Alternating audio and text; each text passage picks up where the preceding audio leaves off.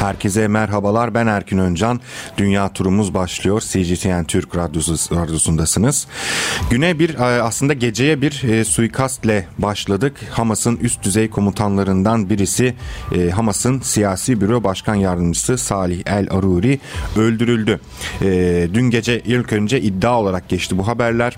Lübnan resmi ajansı da saldırıya ilişkin geçtiği haberde Aruri ile birlikte üç kişinin öldüğünü, on bir kişinin de yaralandığını duyurdu. Yani çok üst düzey bir kayıp aslında bu Hamas için. E, habere göre saldırının ardından İsrail'e ait askeri jetler Beyrut ve ülkenin güneyindeki Sur şehri semalarında da uçuşlar gerçekleştirmiş. Daha önceki bir haberde de İsrail'in Hizbullah'ın kalesi olarak bilinen Beyrut Dahiye'nin Maşrafiye bölgesindeki Hamas ofisine saldırı gerçekleştirdiği kaydedilmişti. Kimdi Salih El Aruri? Hamas'ın siyasi büro başkan yardımcısı, Hamas'ın askeri kanadı İzzettin El Kassam Tugaylarının da kurucularından. on dokuz Ağustos bin dokuz yüz altmış altıda Ramallah'ta doğmuştu. E, Kassam Tugaylarının kurulmasına da katkıda bulunuyor. on beş yıl İsrail hapishanelerinde tutsaklık e, yaşıyor. Daha sonra sınır dışı edildi ve Lübnan'da yaşamaya başladı. Ayrıca El Aruri, Hamas'ın İsrail'le on bir Ekim iki bin on bir yılında yapılan bir İsrail askeri karşılığında bin yirmi yedi Filistinli esirin serbest bırakılması anlaşmasında da müzakereciler arasındaydı ve bu isim öldürüldü. Hamas veya diğer direniş eksenine ait örgütler veya yapılanmalar bir kararlılık vurgusunda bulunuyorlar. Bu cinayetin, bu katliamın veya bu suikastın hesabının sorulacağına dair. Hamas bir açıklama yaptı. İsrail'in insansız hava aracıyla yaptığı bu suikastın ardından açıklamada şu ifadeler var. Siyonist işgalcilerin, İsrail kastediliyor, Filistin içinde ve dışında liderlerimize ve sembol isimlere yönelik gerçekleştirdiği korkakça suikastlar halkımızın iradesini ve kararlılığını kırmayı başaramayacak, cesur direnişimizi engelleyemeyecek.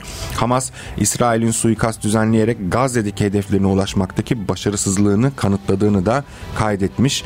E, bu gelişme ilk önce İsrail Ordu Radyosu'nda aktarılmıştı ve ismi açıklanmayan yabancı kaynaklara atıfta bulunmuştu.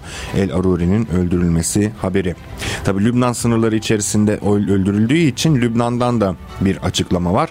Lübnan Başbakanlık Ofisi'nden yapılan bir yazılı açıklama. Lübnan Başbakanı Mikati, Mikati, bu saldırı ülkenin güneyinde her gün çok sayıda kişinin şehit olmasına ve yaralanmasına sebep olan saldırıların ardından İsrail'in Lübnan'ı yeni bir çatışmaya sokmadığı, sokmayı amaçladığı bir suçtur açıklamasında bulunmuş Mikati. Aynı zamanda İsrail yönetimini yeni bir statüko ve angajman kuralı dayatmak üzere Gazze'deki başarısızlıklarını Lübnan'ın güney sınırına ihraç etme yoluna gitmesine karşı uyarıyoruz ifadelerini de kullanmış. Yani Hamas ve Lübnan yönetimleri aslında paralel açıklamalarda bulunmuşlar e, bu suikastla ilgili olarak.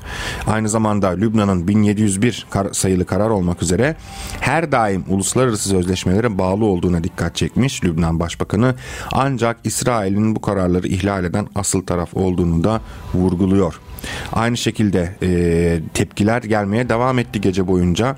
E, Gazze'deki hükümet, Lübnan, Hamas, Filistin direniş örgütleri, Ürdün, Mısır'daki Müslüman Kardeşler teşkilatları ve Yemen'deki Husiler de bu saldırıları, yani Hamas liderlerinden Salih El Aruri'ye düzenlenen bu saldırıyı kınadı. Mikati'nin açıklamalarını paylaştık.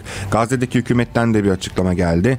Gazze hükümetinin medya ofisi genel müdürü İsmail S. Sevabite, Aruri suikastının İsrail'den beklenen bir suç olduğunu söyledi ve Filistin direnişinin suikastlara rağmen devam edeceğinin ve İsrail işgali tamamen ortadan kalkana kadar asla durmayacağının da altını çizmiş. Filistin Kurtuluş Örgütü de bir açıklama yayınladı. Yürütme Kurulu üyesi Vasıl Ebu Yusuf, İsrail'in Aruri'ye suikastının büyük bir savaş suçu ve devlet terörü olduğunu söyledi. Aynı şekilde Fetih Hareketi'nden de bir açıklama var. Fetih sözcüsü Hüseyin Hamail, Aruri'nin öldürülmesinin Filistin halkını mücadelesini tamamlamaktan vazgeçirmeyeceğini kaydetmiş. İsrail'in bir suç devleti olduğunu vurguluyor Hamail ve diyor ki bu suikast İsrail işgal devletinin suç devleti olduğunun ve çatışmayı tüm cephelerde tırmandırmaya çalıştığının kanıtıdır diyor. Yine direniş örgütlerinden İslami Cihat bir açıklama yaptı. Bu saldırılarda öldürülmesinin Aruri'nin karşılıksız kalmayacağını belirtmiş, sert bir açıklama. Bir yazılı açıklama yaptılar. Şehit lider Aruri ve arkadaşlarına düzenlenen suikast, Siyonist düşmanın çatışma alanını genişletme girişimidir ve cezasız kalmayacak bir suçtur. Yani temel mantık şu aslında: İsrail Gazze'de başarısız oldukça bu tür suikastlarla e, itibar e, tazelemeye çalışıyor gibi bir algı var. Direnişin e, genel parçalarının hepsi bu e, düşüncede gibi bir e, görüntü görüyorum ben. Aynı şekilde Filistin Halk Kurtuluş Cephesi de bir açıklama yayınladı. Bu e, suikastın İsrail'in sahadaki başarısızlığını örtmeye ve kendi kamuoyuna bir başarı hikayesi sunmaya çalıştığını kaydetti. E, aynı şekilde Müslüman Kardeşler e, teşkilatlarından da açıklamalar var. İsrail'i kınadılar. Ürdün'deki e, Müslüman Kardeşler Teşkilatı'nın siyasi kanadı İslami Çalışma Cephesi Partisi bir yazılı açıklamada bulundu ve bu olayın cihadın ve direnişin ateşini körükleyeceği, yaklaşan kurtuluşa giden yolda bir ışık olurken İsrail'e, onun yandaşlarına ve ajanlarına karşı bir ateş olacağı ifade edilmiş. Mısır'daki ihvandan bile bir açıklama yapıldı. Şi- suikast şiddetle kınadılar ve başsağlığı dileğinde bulundular. Açıklamada ayrıca suikastı Gazze'de askeri başarısızlığa uğrayan İsrail devletinin egemenliğini ihlal etmeye yönelik, İsrail'in devletlerin egemenliğini ihlal etmeye yönelik hain bir girişim olarak değerlendirilmiş. Husilerden açıklama var. Yemen'deki İran destekli Husilerin sözcüsü Muhammed Abdüsselam Twitter, yani X sosyal medya hesabından bir açıklama yaptı ve Aruri suikastını kınadığını ve Husilerin Lübnan ve Filistin'deki direniş gruplarının yanında olduğunu da belirtti ve Hamas'a taziyelerini iletti. Bu arada Hamas'ın siyasi büro başkan yardımcısı Salih El Aruri, tekrar edelim, dün gece saat, akşam saatlerinde İsrail'in e, Beyrut'ta düzenlediği bir e, saldırıda öldürüldü. Tabii meselenin bir de İsrail tarafı var. E, İsrailli vekillerden Danon e, bir sosyal medya paylaşımında bulundu ve Beyrut'ta üst düzey Hamas yetkilisi Salih El Aruri'yi öldüren İsrail Silahlı Kuvvetleri'ni, Şin Bet'i, Mossad'ı, Şin Bet de istihbarat örgütlerinden biri, e, ve güvenlik güçlerini tebrik ediyorum ifadelerini kullanmış. İsrail Maliye Bakanı Bezalel Smotrich de Aruri'nin öldürülmesine ilişkin e, Yahudilerin Tanah kutsal kitabı var, kutsal kitabından alıntıladığı bir paylaşım bulunmuş. Öyleyse bütün düşmanların yok olsun diyor. İsrail basını da Netanyahu'nun Hamas yöneticilerinden Aruri'nin öldürülmesine ilişkin bakanlara konuşma yasağı getirdiğini iddia etti. Jerusalem Post aktardı bu iddiayı. İsrail Başbakanlık Ofisi Beyrut'ta düzenlenen saldırı ve El Aruri'nin öldürülmesine ilişkin basına konuşmamaları yönünde talimat göndermiş Netanyahu bakanlara. Devam ediyoruz. Yine aslında bugünkü sabit gündemimiz e, tamamen İsrail-Filistin hattında yaşanan gelişmeler oldu. Çünkü Aruri'nin öldürülmesi büyük bir olay. Dün akşam saatlerinde gerçekleştirildi ama bugün aynı zamanda İranlı e, efsanevi komutanlardan Kasım Süleymani'nin de Amerikan güçleri tarafından öldürülmesinin yıl dönümü. Dolayısıyla direniş ekseni açısından biraz e, hüzünlü haberlerin yaşandığı bir gece ve gün. Bu arada Güney Afrika Cumhuriyeti İsrail aleyhine e, dava açmıştı. Soykırım davası açtı. Uluslararası Adalet Divanı'nda açıldı bu dava. Bu davanın duruşma tarihi belli oldu. on bir on iki Ocak tarihlerinde görülecek bu duruşma. Güney Afrika Uluslararası İlişkiler ve İşbirliği Bakanlığı Sözcüsü Clayson Moniela sosyal medyadan yaptığı bir açıklama var. Davanın duruşmasının on bir on iki Ocak'ta Lahey'de görüleceğini ve avukatların da hazırlıklarını bu yönde sürdürdüklerini açıkladı. İsrail yönetimi kendisini Gazze'de Filistinlilere soykırım uygulamakla suçlayan Güney Afrika'ya tepki göstermişti. Ama davayı da boykot etmeyeceğiz demişlerdi. Muhtemelen onlar da Lahey'den biz e, kendi lehimize bir karar çıkarırsak meşruiyet kazanırız diye düşünüyorlar anladığım kadarıyla. Ayrıca Malezya Dışişleri Bakanlığı da Güney Afrika'nın İsrail aleyhine dava açmasını hesap verilebilirlik için somut adım olarak tanımlamıştı ve destek vermişti. Adalet Divanı'nın dava usulü şöyle: davacı ve davalı ülkeler on beş hakimden oluşan panele birer hakim ekleyebiliyorlar. Ayrıca davalı İsrail duruşmada dört avukat tarafından temsil edilebilecek ve kendisini İsrail'e destekleyen ülkelerin temsilcileri tarafından yazılan mektupları da mahkeme mahkemeye sunabilecekler. E, aynı zamanda Adalet Divanı İsrail'in Gazze'deki saldırılarını durdurması yönünde bir emir çıkarabilir. E, neydi bu dava? Biraz onu hatırlayalım. Güney Afrika bir dava açmıştı. yirmi dokuz Aralık tarihinde İsrail'in yedi Ekim yedi Ekim tarihineydi. Hamas'ın e, Aksa Tufanı operasyonunu, Hamas öncülüğünde aslında başlayan Aksa Tufanı operasyonunun tarihiydi. Ve yedi Ekim'den bu yana Gazze'de işlediği fiillere bin dokuz yüz kırk sekiz tarihli Birleşmiş Milletler Soykırımın Önlenmesi ve Cezalandırılması Sözleşmesi'nin ihlali anlamına geldiği iddiasıyla dava açarak ihtiyati tedbir kararı alınmasını talep etmişti. Başvurudaki ifadeler şöyle: İsrail'in eylemleri ve ihmalleri soykırım niteliğindedir. Çünkü hususi soykırım niyetiyle işlenmiştir e, denmişti. Ve İsrail'in eylemlerinin Gazze'deki Filistinlileri yok etmek amacı taşıdığı vurgulanmıştı.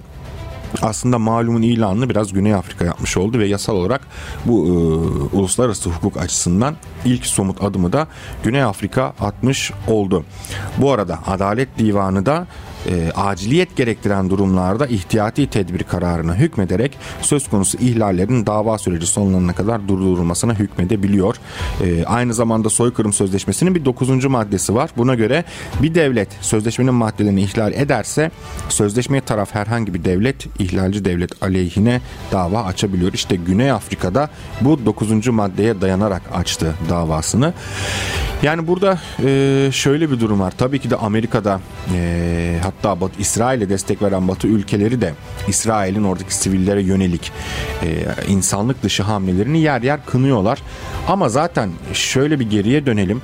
İsrail'in e, Gazze'de veya Filistin'in tamamında uyguladığı işgal politikaları aslında bugüne kadar alınan çok sayıda Birleşmiş Milletler önemli e, kararlarının ihlali anlamına geliyor. İsrail şimdi Siyonist ve işgalci bir devlet olduğu için günün sonunda kendi çıkarları için, kendi yayılmacılığı için Birleşmiş Milletler kararı falan dinlemiyor. Ama Uluslararası Adalet Divanı bambaşka bir platform, daha büyük yaptırımları olabilir. Ancak bütün uluslararası platformlar gibi ne yazık ki bu Adalet Divanı da Birleşmiş Milletler'de aslında politik organizasyonlar. Yani burada kimin, hangi tarafın politik etkisi daha çok et hissedilirse o yönde aslında doğrultu çizen bir yapıya sahip. Yani ne yazık ki bütün siyasi gerçeklerden, bütün e, gündelik e, siyasi rekabetlerden, bütün bunlardan bağımsız bir e, hukuk ya da uluslararası hukuk düşünülemez. Özellikle uluslararası hukuk meselelerinde dünya iyice artık böyle fokurdamaya başladığı bir e, dönemdeyiz. Dolayısıyla her şey e, aslında dibine kadar politik. Dolayısıyla Birleşmiş Milletler'deki tartışmalar, Birleşmiş Milletler'in aldığı kararlar, bunlar da politik. Yani Birleşmiş Milletler'in İsrail aleyhine e, aldığı, alıp alabileceği kararların hepsi başta Çin, Rusya gibi ülkelerin aslında dahiliyeti sayesinde oluyor. Tersinden yaşananlar da Amerika'nın dahili sayesinde gerçekleşiyor. Şimdi böyle bir durum var. E, Uluslararası Adalet Divanı'nda bir mahkeme kurulacak. Taraflar birbirlerini savunacak. E, kendi tezlerini savunacaklar. E, İsrail'in lehinde ya da aleyhinde bir karar çıkacak. Şöyle bir simülasyon yapalım. E, yani İsrail'in aleyhinde bir karar çıkarsa, derlerse ki İsrail evet burada soykırım suçu işliyor, saldırılarını durdur. Şimdi mevcut İsrail hükümetini veya mevcut Siyonist politikayı düşündüğümüzde acaba ne kadar durduracak İsrail? Bence durdurmayacak. E, durdurmaması demek e, şimdi Birleşmiş Milletler kararlarının ihlalinin yaptırımları var. E, ekonomik yaptırımları var, siyasi yaptırımları var. Kimi zaman aslında bir askeri e, yaptırım da bir seçenek arasında. E, Libya'nın Libya'nın bugüne kadar e, başına gelenler gibi. E şimdi Amerika varken, İngiltere varken veya diğer büyük e, kapitalist ülkeler, yani İsrail'in Orta Doğu'da yayılmasından siyaseten ve ekonomik olarak faydalanan ülkeler e, işin artık böyle şey kısmına ilerletebilecekler mi? Buna izin verecekler mi acaba? Yani siyasi yaptırım, ekonomik yaptırım. E, bana kalırsa ben daha olumsuz bakıyorum bu meselede. Hangi karar çıkarsa çıksın İsrail bölgedeki, bölgede e, Siyonist politikalarını, saldırganlığını, Gazze'lilere yönelik e, soykırım politikalarını kararlı bir şekilde uygulamaya devam edecek. Amerika e, biraz dur diyene kadar. Amerika dur demezse de zaten sahadaki direniş ekseni e, Aksa Tufanı operasyonunda da gördüğümüz üzere dur diyor zaten. Devam ediyoruz, yine gündemimiz İsrail. Şimdi bütün kurumlar arka arkaya açıklamalar yapıyorlar. Büyük bir insani kriz var bölgede.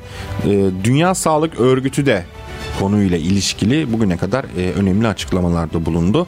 Son bir açıklama daha geldi. Dünya Sağlık Örgütü Genel Direktörü Ghebreyesus'tan. E, İsrail biliyorsunuz bölgedeki her yere saldırıyor. İster Birleşmiş Milletler kuruluşu olsun, ister başka uluslararası kuruluş olsun, Gazze'lilere zaten saldırıyor. Dünya Sağlık Örgütü Direktörü de Filistin Kızılay'ına ait merkezin hedef alınmasını e, kınamış. E, Tedros Adhanom Ghebreyesus, Gazze'nin güneyindeki Han Yunus kentinde bir Filistin Kızılay'ına ait merkez var ve buraya zaten İsrail güçleri diğer bölgelere düzenlediği saldırılar gibi burayı da seri bir şekilde e, saldırıyor, bombalıyor. E, Ghebreyesus da sosyal medyadan bir açıklama yapmış, kınadığını söylemiş. E, Filistin Kızılay, Kızılay'ına ait bir de El Emel Hastanesi var. Burayı da hedef alıyor İsrail güçleri ve diyor ki Ghebreyesus, bombardımanlar bombardımanlar vicdansızlıktır. Gazze'nin sağlık sistemi zaten çökmüş durumda.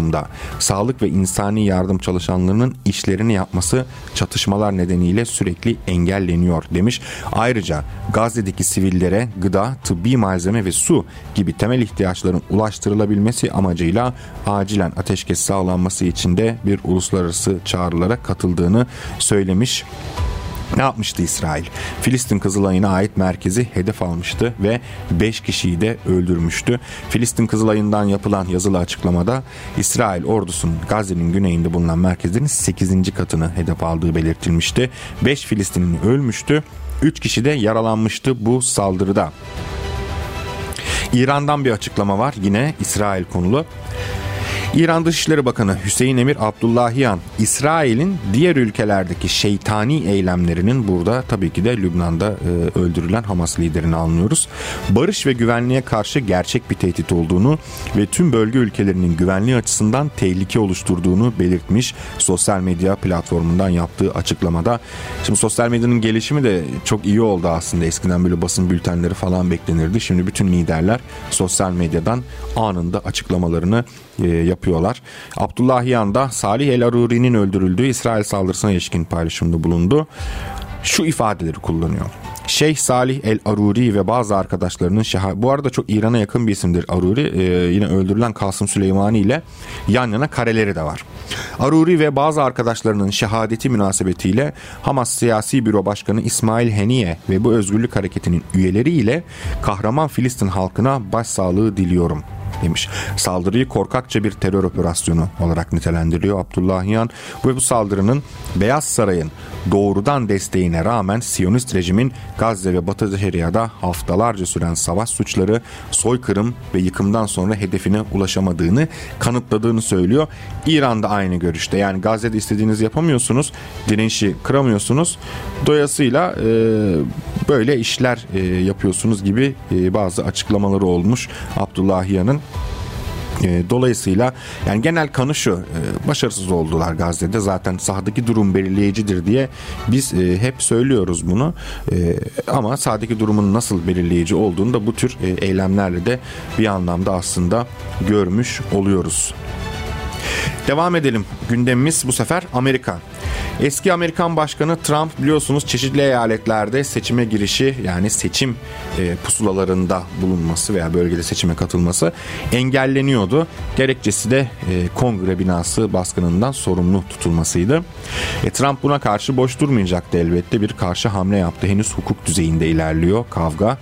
Donald Trump aynı zamanda iki bin dört başkan seçimleri de adayı. Maine eyaleti de yasaklamıştı ve bu programda yer vermiştik hatırlarsanız. Cumhuriyetçi Parti'nin eyalette düzenlenecek ön seçimlere katılamayacağına dair kararını temize götürmüş. Trump, Kennebec Bölge Üst Mahkemesi'ne eyalet yönetiminin kararının bozulması için başvuruda bulunmuş. Yargıcın yirmi gün içinde kararını açıklaması bekleniyor ve Trump'ın da bu karşı hukuki adımının ardından konu Amerikan Yüksek Mahkemesi'ne de taşınabilir. Trump'ın aynı zamanda Colorado eyaletinin benzer bir kararı vardı. Onun için de yakın zamanda temiz başvurusu yapması bekleniyor. Ne olmuştu peki? Maine Eyalet Sekreteri Shana Bellows yirmi sekiz Aralık'ta Trump'ın altı Ocak iki bin yirmi bir'deki Kongre baskınındaki rolü nedeniyle Cumhuriyetçi Parti'nin seçimlere katılmayacağına yönelik karar verdiğini açıklamıştı. Ondan da kısa bir süre önce Colorado Yüksek Mahkemesi de benzer bir karara imza atmıştı. Kararlar doğrultusunda Trump'ın adı beş Mart iki bin yirmi dörtte her iki eyalette yapılacak ve Cumhuriyetçi aday adaylarının yarışacağı ön seçimlerde oy pusulalarında yer almayacak. Ve bu seçim yarışına ilişkin son kararı da Amerikan Yüksek Mahkemesi verecek. Şimdi Amerikan siyasetinde zaten en büyük kavga Cumhuriyetçilerle Demokratlar arasındaki kavga. Bu çok çok uzun yıl Amerikan tarihiyle eşleşen bir mesele aslında. Bu aynı zamanda Amerikan demokrasisini de bize biraz tanıtıyor. Çünkü Amerika'da iki partili bir Amerikan rejim tasallutu var. Yani Demokrat Parti ve Cumhuriyetçi Parti dışında herhangi bir partinin bu iki gücün arasından sıyrılması, önemli bir yer kaplaması veya Amerikan siyasetine etki etmesi, hatta iktidara gelmesi falan imkansız. Amerikan siyaseti buna izin vermiyor. Amerikan siyasetinin özü de aslında siyasetin, seçimlerin, adayların gibi bütün bu demokratik süreçlerin doğrudan lobiler eliyle belirlenmesinin önünü açıyor. Yani lobiler lobiler eliyle belirlenmesi ne demek? Amerika'da parası olan kişinin ya da sermaye sahibi çevrelerin yatırım yaptıkları, arkalarında durdukları e, güçler öne çıkıyor ve bu güçler birbirleriyle rekabet ediyor. E, bu iki güç de zaten bir Cumhuriyetçiler, iki Demokratlar. Dolayısıyla e, Amerikalılar buna money talks der çoğu meselede. Amerikan siyasetinde de money talks, para konuşur hikayesi geçerli. E, bu meselede zaten Trump'ın adaylığını yasaklayan e, eyaletlerde bu kararı alanlar daha çok Demokratların ağırlıklı olduğu heyetler alıyor bu kararı. E, bu da şu demek, Amerikan hukuk sistemi de aynı şekilde doğrudan siyasi sistemle, o siyasi rekabetle doğrudan bağlantılı, doğrudan alakalı. Dünyanın herhangi başka bir ülkesinde, hatta Türkiye'de bile e, bir yargı kararının bir siyasi partiyle ilişkilendirilmesi haftalarca tartışılıyor. Biz skandal olarak ele alınıyor ama Amerika'da da bütün bunlar oluyor ama Amerika'da bunların hepsi yasal. Yani yasal bir lobi, lobiniz var sizin, e, lobi işi yapıyorsunuz. Size parasını veren e, siyasetçi için e, çalışma yapabilirsiniz, para yedirebilirsiniz. Bunun adı zaten bağış kampanyası Amerikan siyasetinde.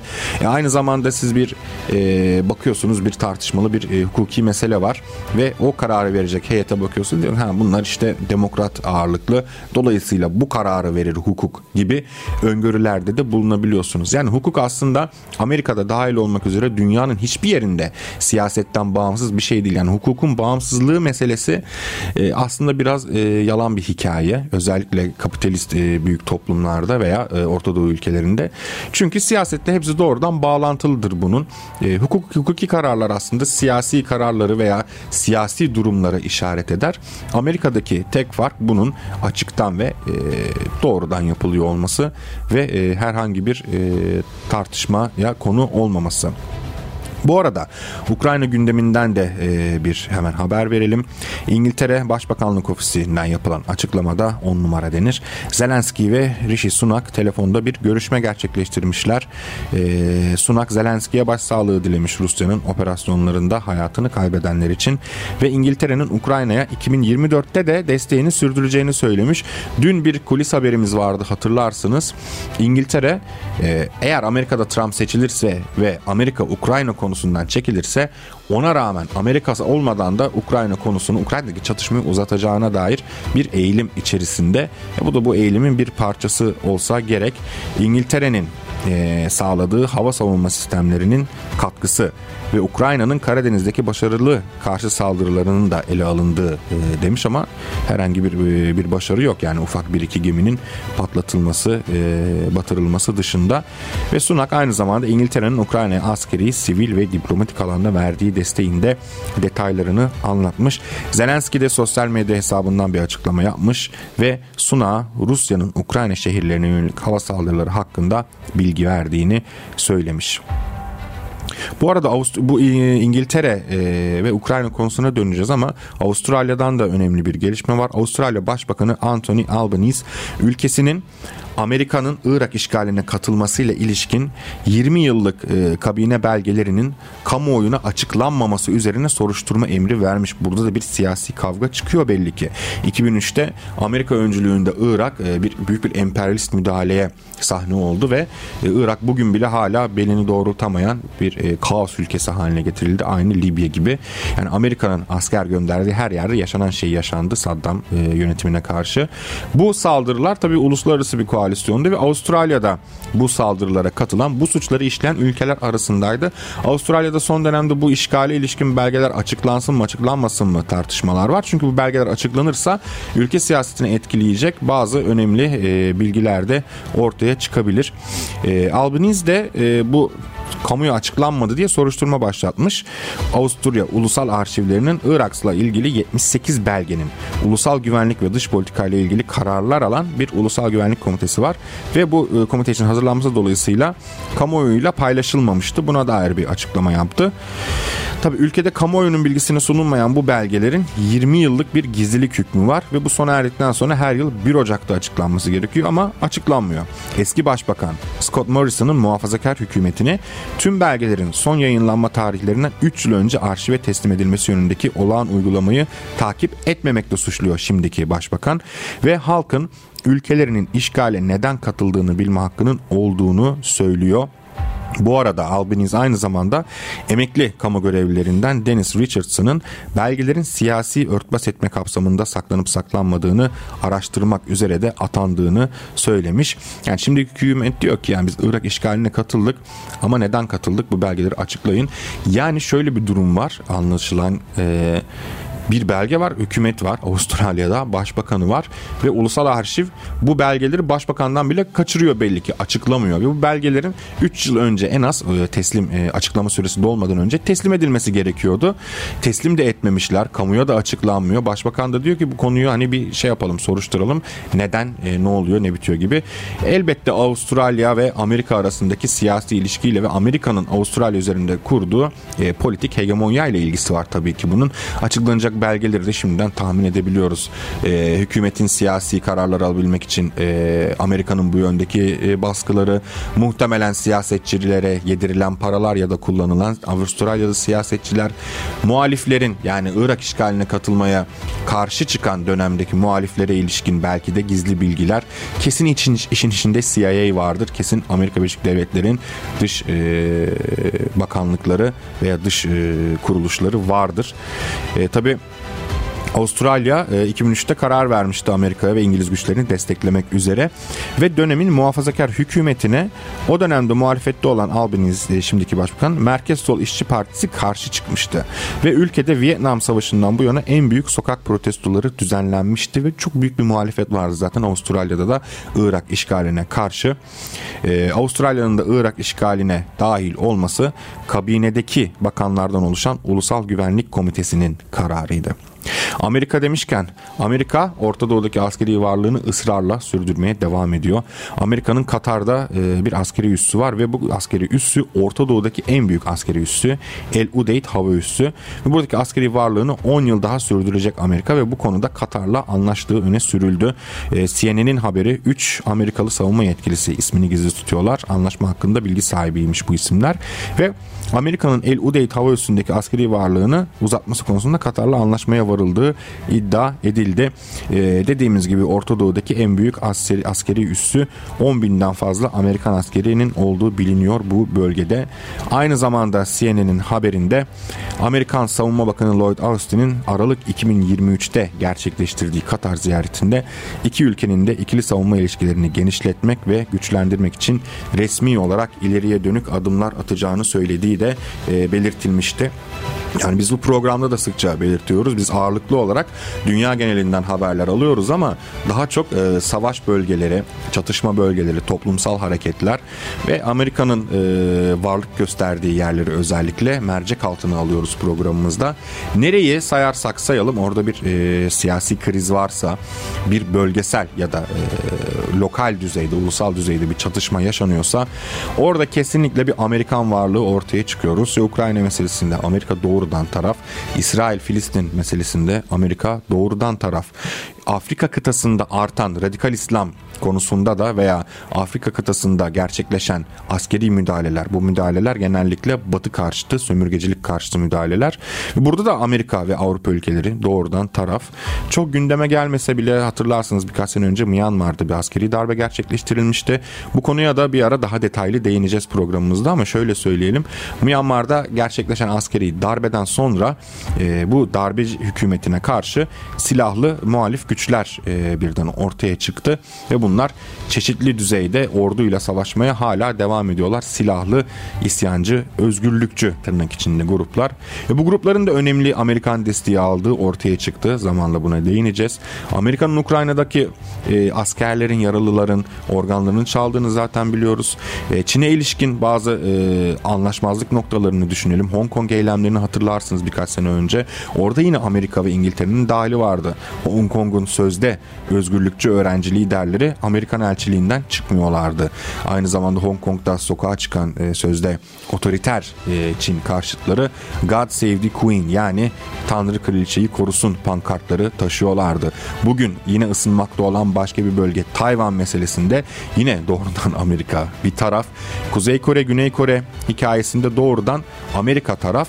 O kadar taraf ki Güney Kore'yi neredeyse askeri olarak Amerika yönetiyor. Bugün Güney Kore'de bir kanun var. Opcon isimli bir yasa. Bu yasaya göre Güney Kore herhangi bir siyasi, e, herhangi bir askeri çatışmaya girdiği anda yasal olarak Güney Kore ordusunu Amerikalı generaller yönetebilecek. Böyle ulusal gururu ayaklar altına alan bir anlaşması var Güney Kore'nin. Japonya, e, Kuzey Kore ya da Japonya, Çin e, bazı gerilim başlıklarında yine Amerika bölgede taraf. Avrupa'daki ufak bir e, ülkeden bile bahsedeceksek bile Moldova'da bile, ki bu konuya da detaylı olarak önümüzdeki yayınlarımızda devam edeceğiz, doğrudan Amerika bölgede taraf. Yani aslında e, mesele biraz ortada. Bugün dünya genelinde devam eden çatışma bölgelerinin hepsinde bir taraf var ve hepsinde bir de karşı taraf ya da taraflar var.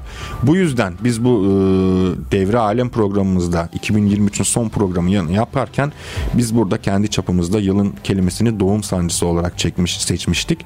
Çünkü yeni bir e, dünya düzeni doğmak üzere e, ve bu düzenin doğuşunu biz ne kadar görürüz bizim yaş grubumuz bilmiyorum ama e, bütün bu yaşanan lokal ve ulusal ya da e, bölgesel düzeydeki çalışmalarda, çatışmalarda bu doğum sancılarının Ee, önemli göstergeleri diyelim. Evet, bugünkü dünya turumuz burada sona eriyor. Dediğim gibi bizim şimdi sabit başlıklarımız var ama bazılarına biraz daha fazla yoğunlaşacağız önümüzdeki dönemde. Moldova gibi, Ukrayna gibi, İsrail-Filistin hattı gibi, hatta e, Tayvan e, veya e, bölge Asya Pasifik'te yaşanan gelişmelerle ilgili e, bu dönemde biraz daha Moldova'ya yoğunlaşacağız gibi duruyor.